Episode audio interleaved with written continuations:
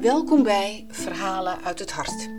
In deze podcastserie delen medewerkers en vrijwilligers van Silverijn bijzondere momenten. Je hoort hun persoonlijke verhalen. Waarom werken ze bij Silverijn? Wat raakt hen? En wat blijft ze altijd bij? Met liefde vertellen zij over kleine en grote, bijzondere en soms heel simpele geluksmomenten.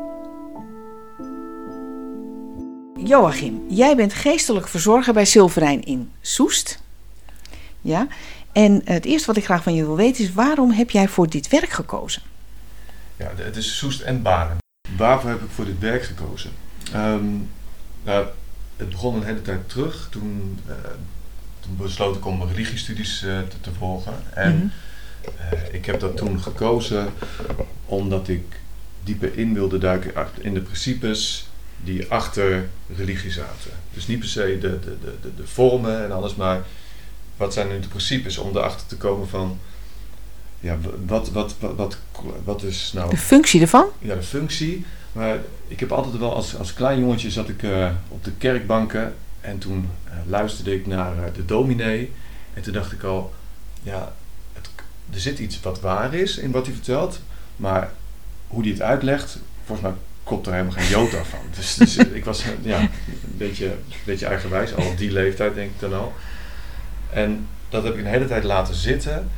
En op een gegeven moment kwam ik op een keerpunt in mijn leven. Toen was ik assistent accountant. Oh, heel wat anders. Ja, heel wat anders. Echt, echt heel wat anders.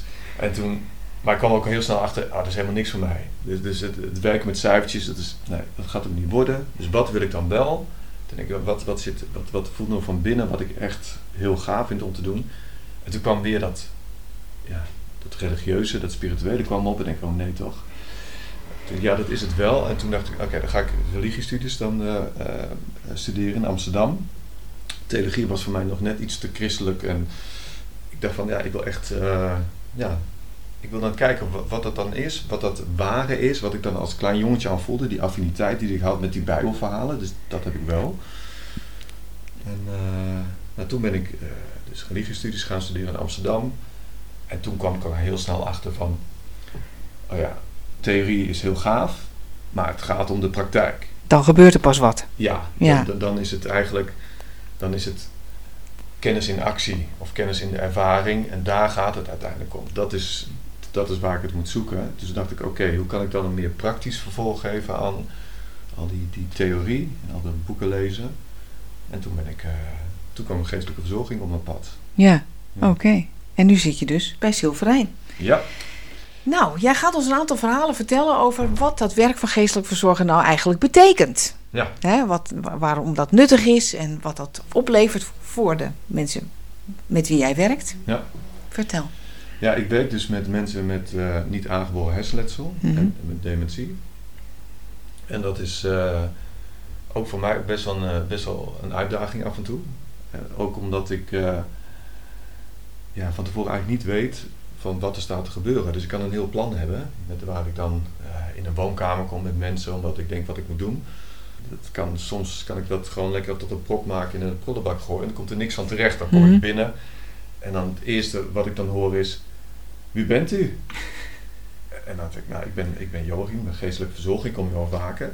Ik heb er helemaal geen behoefte aan, rot op. en ik, oh, oké. Okay. En dan moet ik wel lachen. En dan dan moet ik ook weer eventjes schakelen van, oh ja, hoe ga ik hiermee om? Het is niet persoonlijk, het heeft niks met mij te maken, oké. Okay. Maar het is wel even van hoe, hoe. Dan denk ik, oh ja, oh, nou, er zit best wel wat uh, pit in u uh, vanochtend, mevrouw. En dan moet ze lachen en dan is het weer oké. Oké, okay. ja, dan, ja. En dan, ja, dus, dus het, het, het gaat dus ook om die manier om de ontmoeting. Dat, dat is voor mij echt wel... En de ontmoeting, de, de, de voorwaarden ervan, die stel ik niet vast. Dat is mm -hmm. echt de bewoner, die, ja. of de bewoners, die stellen het vast. En het is voor mij iedere keer anticiperen van uh, wat me dan te wachten staat. En dat is een hele uitdaging. En, en, maar dat is ook wel wat ik gaaf vind om te doen. En ik hou ook wel een, van dat, dat recht voor zijn raap. Dat vind ik heerlijk. Dus ja. niet dat... Uh, wat je zalvende. Zalvende. Of, of dat mensen uh, eigenlijk iets vinden van je, maar dan dat niet zeggen. En, en ja, bij deze mensen is het regelmatig zo, is dat ja, ze hebben geen schroom om gewoon te zeggen van wat, wat ze willen zeggen, of om te uiten wat ze voelen. Dat, ja, dat is het dan en daar heb ik dan maar mee te dealen. En daar maken ze zich absoluut geen zorgen over. Nee, dus je Nou, weet meteen waar je aan toe bent. Ja, ik weet, ja. ja, of ik weet wel meteen waar ik aan toe ben, maar tegelijkertijd weet ik dat ook niet, want de, de initiële reactie, dat, ja, dat is maar een, een topje van de ijsberg. Maar als ik dat topje daar niet bij kan blijven, kom ik ook niet bij de rest van die ijsberg, van wat eronder Ja, zit. ja. En, en, ehm, en dus iedere keer voor mij weer ehm, aanvoelen, afstemmen. Oké, wat, wat, wat wil deze meneer of mevrouw nu echt zeggen? Of wat, is, is dit wat, datgene wat hij wil zeggen? Of is dit eventjes wat, wat hij of zij wil uiten, omdat ja, daar heeft zij behoefte aan. Dus iedere keer weer... Even de grenzen aangeven. Ja, bijvoorbeeld. Ja. Ja, ik, ik heb ook wel dat ik bij kom bij mensen en dan hebben we um, de week ervoor een prachtig eh, gesprek en eh, het was heel fijn. En, en dan kom ik binnen en dan zegt iemand van, eh, ja, ik heb er nu even geen behoefte aan op een rustige manier. En dan zeg ik, dat is helemaal prima. Dan kom Ja. ik de volgende weer en dan kijk ik of, of, het wel, of het wel kan. Heb je mooie verhalen voor ons? Mooie verhalen. Dat is je vak, hè? Mooie verhalen. Mooie verhalen. Tja, ja, ik heb, wel, eh, ik heb er natuurlijk wel over nagedacht. En eh, er was ook eh, natuurlijk de vraag van, is er, is er één mooi verhaal? Maar, Ja. maar, er, komt, maar er zijn voor mij gewoon meerdere mooie verhalen. die- Dat mag ook. Waarin steeds datgene wat voor mij het mooiste is van mijn vak, wat, wat daar steeds naar, naar voren komt. Dus ik heb het verhaal van ehm, een mevrouw, wiens man is overleden. Die man die, die, die zat bij ons. En ehm, hij was haar tweede man en zij was ook zijn tweede vrouw. En uit dat eerste huwelijk van de man eh, waren twee dochters, dus dat zijn haar stiefdochters. En die, ja, dat klikte niet met haar. Ze had ook volgens mij het gevoel dat, dat ze. Dus zij dacht dat, ze, dat zij het gevoel hadden dat ze een plek hadden ingenomen van een, van een eigenlijke moeder. Dat.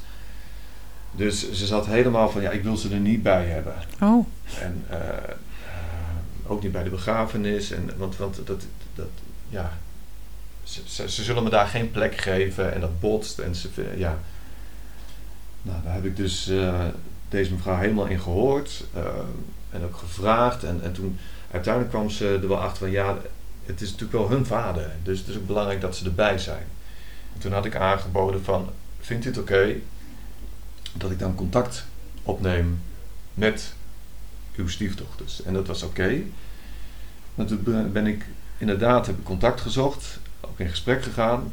Nou, hun hebben natuurlijk een hele eigen kant van het verhaal. ja, uiteraard. En, en, eh, eh, maar daarom werd ook zo duidelijk ook weer dat, dat stukje, wat ik net ook al zei, van het belang van aanwezig kunnen blijven met, met, met gevoelens, emoties of zo, die niet altijd even prettig zijn. Maar het is vaak heel lastig en dan botst het en dan gaat het uit elkaar. En dan vind je elkaar niet meer. Ja. En wat ik toen heb kunnen doen, en dat vind ik wel heel erg tof ook van mijn vak, is ja, nou, allebei kunnen horen apart. En uiteindelijk er ook voor kunnen zorgen is dat ze het gesprek zijn aangegaan met z'n tweeën.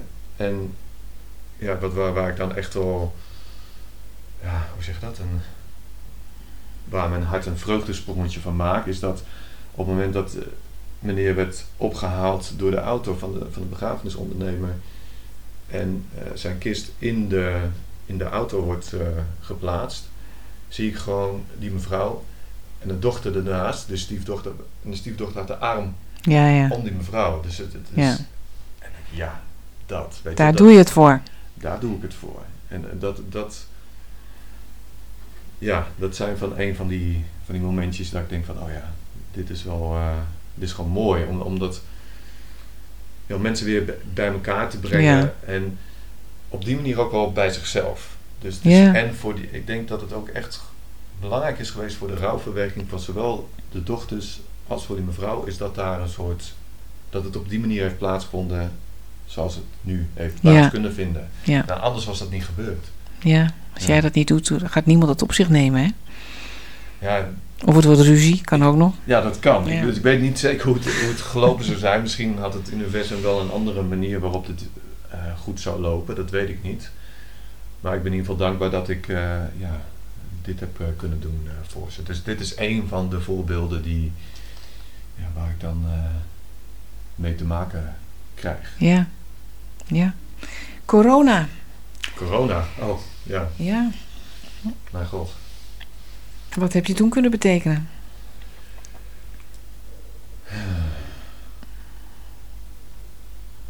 Ja, wat, wat ik zelf heel heftig vond aan eh, corona, behalve de obvious eh, eh, geval van dat er zoveel mensen ziek zijn geworden en overleden, is de, ja, de eenzaamheid. Dus, dus dat het ook. eh, Het ja, isolement, hè? Isolement, Dat de ja. hele boel dicht ging en er kwam niemand meer. Nee, exact. En, en ehm, ja, ik vraag me af, heel vaak wordt het dan ook eh, aan corona gerelateerd, maar het is volgens mij ook wetenschappelijk bewezen is dat zelfs eenzaamheid ook dodelijk Ja? kan zijn. Dus Ja. het, het ophouden van contact. Dus ik, Ja. ik vraag me ook af in hoeverre de maatregelen, behalve dat ze ook echt wel een goede functie hebben gehad, ook, ik ben heel benieuwd naar het effect na dat isolement op Ja. de mensen en hoeveel mensen daaraan zijn overleden. Ja. Maar niet alleen dat, ik vind het ook heel schrijnend dat kinderen dan niet bij hun ouders hebben kunnen zijn in de laatste momenten. Dat, eh, ja, Nou, mocht dat niet of durfden ze dat niet? nee, het mocht niet. Het mocht niet. Nee, het Oh. mocht niet. Hm. Nee, dus dat is Van wie niet eigenlijk? Ja, de, de overheid. Dus dat, dat zat bij die maatregelen. Dus je hebt quarantaine. Dus dat, dat is dan. Ja, of, of het was één iemand, maar dan helemaal in bepakking. En, en, maar niet zoals het normaal gesproken kan. Dus dat de familie om eromheen kan staan. Dat er mooi afscheid kan genomen kan worden. Dus, dus Maar mocht het überhaupt niet of mocht het alleen niet als bijvoorbeeld die persoon aan cor- eh, corona had? ja, het, het was met te maken ook met, met de maatregelen met zorginstellingen. Ja, ja, oké. Dus dat, dat mocht gewoon nooit. Nee, dus dat in principe eh, had je gewoon te maken met quarantaine.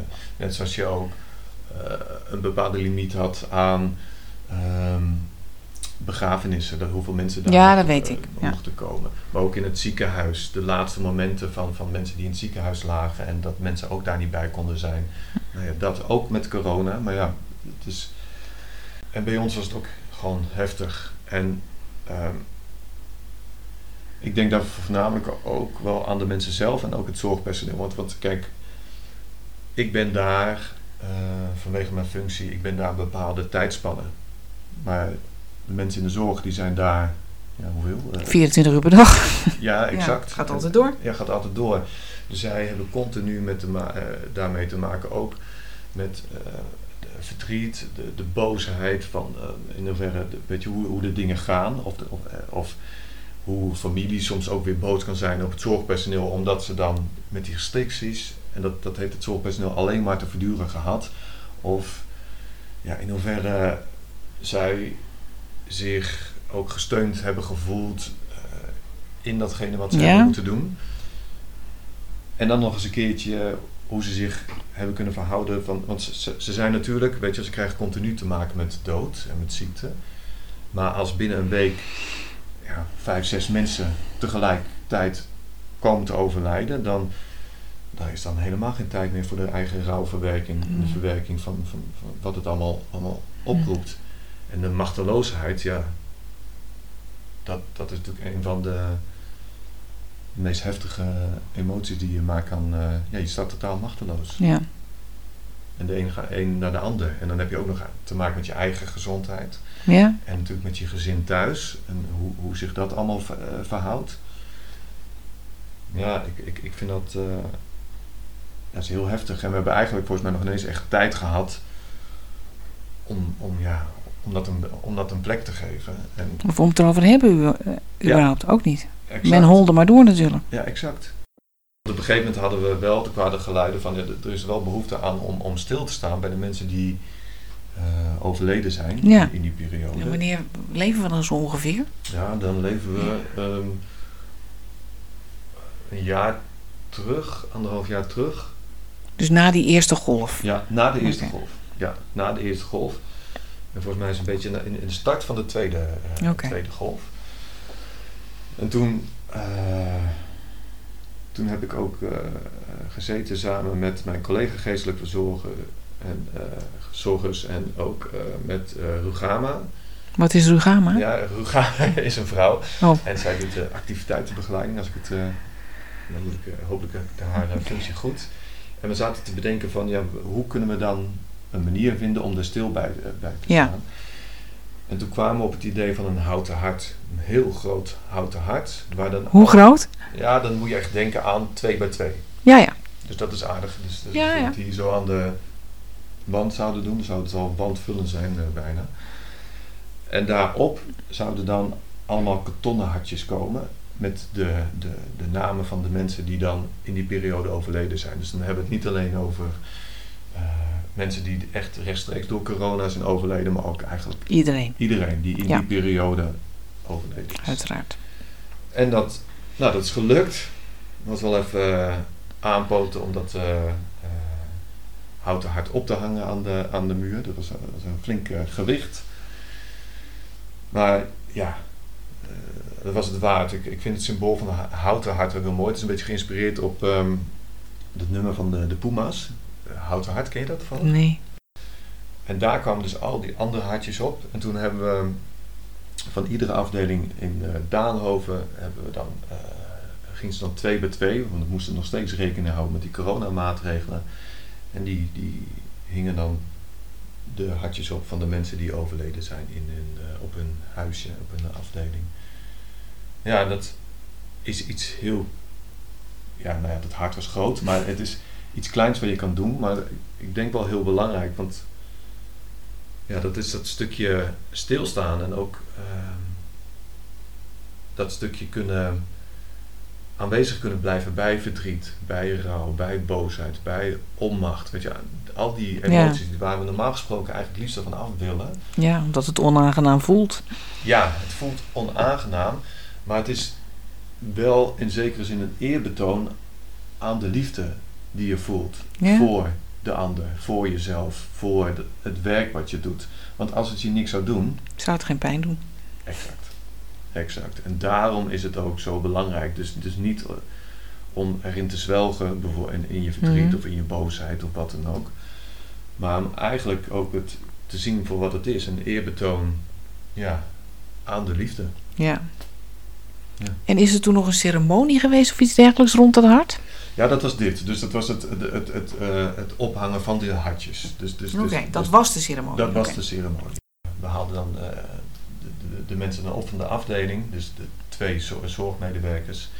En die gingen dan naar het hart toe, eh, hingen hun kartonnen hartjes op. Daar was dan wat opgeschreven, de naam, of misschien ook een hartekreet van hunzelf, wat het allemaal met hen had gedaan, of een wens, of nou ja, van alles.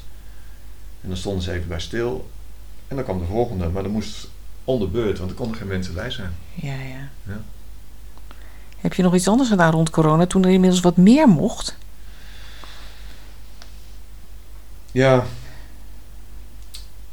Ik zit even te denken wat Want dan- even voor mijn begrip, wat jij nou net omschrijft met Ja. die hartjes, was dat dan wat ik heb doorgekregen als een herdenkingsdienst? Ja. Oh, Ja. Ja, dat had je niet zo... nee? Nou, dat was het herdenkingsdienst. En die, die hebben ook eh, bij Modeschot ook een, eh, een half jaar later hebben dat ook gedaan. mhm. En dat eh, alleen... Ja, dat, dat kon maar heel klein. ja. Dat kon maar heel kleinschalig. Dus, dus het was of niks, of heel kleinschalig. ja. Dus normaal gesproken hebben we, eh, wanneer er geen corona is, één keer in het jaar meestal hebben we een, een, een herdenkingsdienst waarbij we alle overleden mensen eh, herdenken van afgelopen jaar. ja. En dan komt familie, er komt eh, personeel, nou, de- de- dat is groots en dat, dat, dat heeft ook echt de, eh, hoe zeg je dat? De, de, de, de sfeer van, van een dienst, van een Ja. kerkdienst. eh, niet per se dat, dat dat heel religieus wordt ingekleed, maar dat heeft, ja, is veel grootschaliger en er kunnen ook, worden ook andere mensen gevraagd om een woordje te doen, et cetera. Maar dat was nu Dat mocht allemaal niet. niet mogelijk. Nee. Nee. Dus ik ben, maar ik ben wel heel blij dat we dit eh, hebben gedaan. En Wat heeft Ja. het voor mensen betekend, denk je? ja, ja dat, dat En dan de mensen, welke mensen heb je het dan precies over? Nou, die hier allemaal bij betrokken waren, bij het hart Ja. wat jullie gemaakt hebben. Ja, Het feit dat je het markeert eigenlijk, ja hè? exact. Ja. Nou, wat ik terug heb gekregen is wel, ehm, en wat ik daar eh, zelf bij bedenk, is een, soortje, een, een, een stuk erkenning. Erkenning van, van, en, en en ook een, eh, van wat er is gebeurd en wat, wat er Mhm. eigenlijk heeft plaatsgevonden. Een, een eerbetoon aan de mensen die dan ook overleden zijn. En ik dus de, denk dus ook, eh, maar dat is dus een stuk eigen invulling, een eerbetoon aan de zorg. Ja, Dus, Ja, inderdaad. Ook, ook een, Ja. een soort erkenning voor datgene wat hun ja. allemaal hebben gedaan. En zo van, oh ja. En, en wat hun doen, dat werd dus eventjes zichtbaar. Met, het was best indrukwekkend om al die rode hartjes op dat grote houten hart dan te zien. En ik hoop dat ook eh, ja, het zorgpersoneel die daarbij aanwezig was, door al die hartjes te zien, ja, zelf ook wel zich nog meer bewust werden van dat prachtige werk wat ze continu nog steeds doen. En dat ze ook, ja, ook naar hunzelf toe mogen ervaren van wauw, het is eigenlijk heel, is eigenlijk heel tof wat ik doe. Ik doe iets en dat wordt misschien niet direct gezien van buitenaf. Nou, toen zo. wel. Ja, toen werd toen wel. Eindelijk eens. Ja, eindelijk eens. Maar, dat, maar, maar er wordt ook heel veel niet gezien, Hm. denk ik. Dus, dus ook echt wel de... Wat niet wordt gezien is dat het continu moeten invallen voor anderen. Uren achter elkaar maken. eh, ehm, nou, alle ellende wat het nog met zich... eh, wat, wat het met zich eh, meeneemt eigenlijk. Ook de, de maatregelen die, die ze hebben moeten nemen. De posities waar zij in zijn gebracht ten opzichte van de familie, wat ik net al zei. Of ten opzichte van de bewoners. Of, en dan ook nog te maken hebben met hun eigen gezondheid en het gevaar ervan. Ja, dus ik hoop dat dat, ja, die herdenkingsdiensten dat dat, en de- die houten harten, dat, dat, dat in ieder geval ook binnen is gekomen dat het ook voor hun is. En dat Ja. is natuurlijk ook, dat was ook zo, hè. op een gegeven moment had je ook dat hart voor de zorg. Ja, Dus- ja, ja, ja. ja. Dat was ook een van de, van de zaken waardoor we ook kwamen op dat, eh, dat houten Ja. hart. En dan is het dus heel goed dat je een dat moment markeert, dat je er iets mee doet, dat je Ja. mensen bij elkaar brengt, wat kerken natuurlijk altijd al doen. Dan merk je dat is belangrijk. Ja. Ja. Ja, en dat, dat, dat er toch iets wordt gecreëerd van je doet het niet alleen. Precies. En, en, en je wordt gezien. Ja. Eh, Ja? ja, en, en, en, maar ook wel de, de uitdrukking van onze eigen machteloosheid. Want, want ja, ik kan datgene wat zij hebben meegemaakt, de- dus en de mensen en het zorgpersoneel, kan ik niet wegnemen. Nee. En datgene wat ik kan doen is maar eigenlijk heel klein naar, naar verhouding. Maar, je- maar daardoor gebeurt er wel iets. Ja, Ja, ja, dat, ja, dat dan weer wel. Ja, dus ik mag daar ook wel denken van, oh ja, het heeft waarde. Maar de, de waarde ervan, dat, dat komt voornamelijk door datgene van het werk van het zorgpersoneel. En ja, de...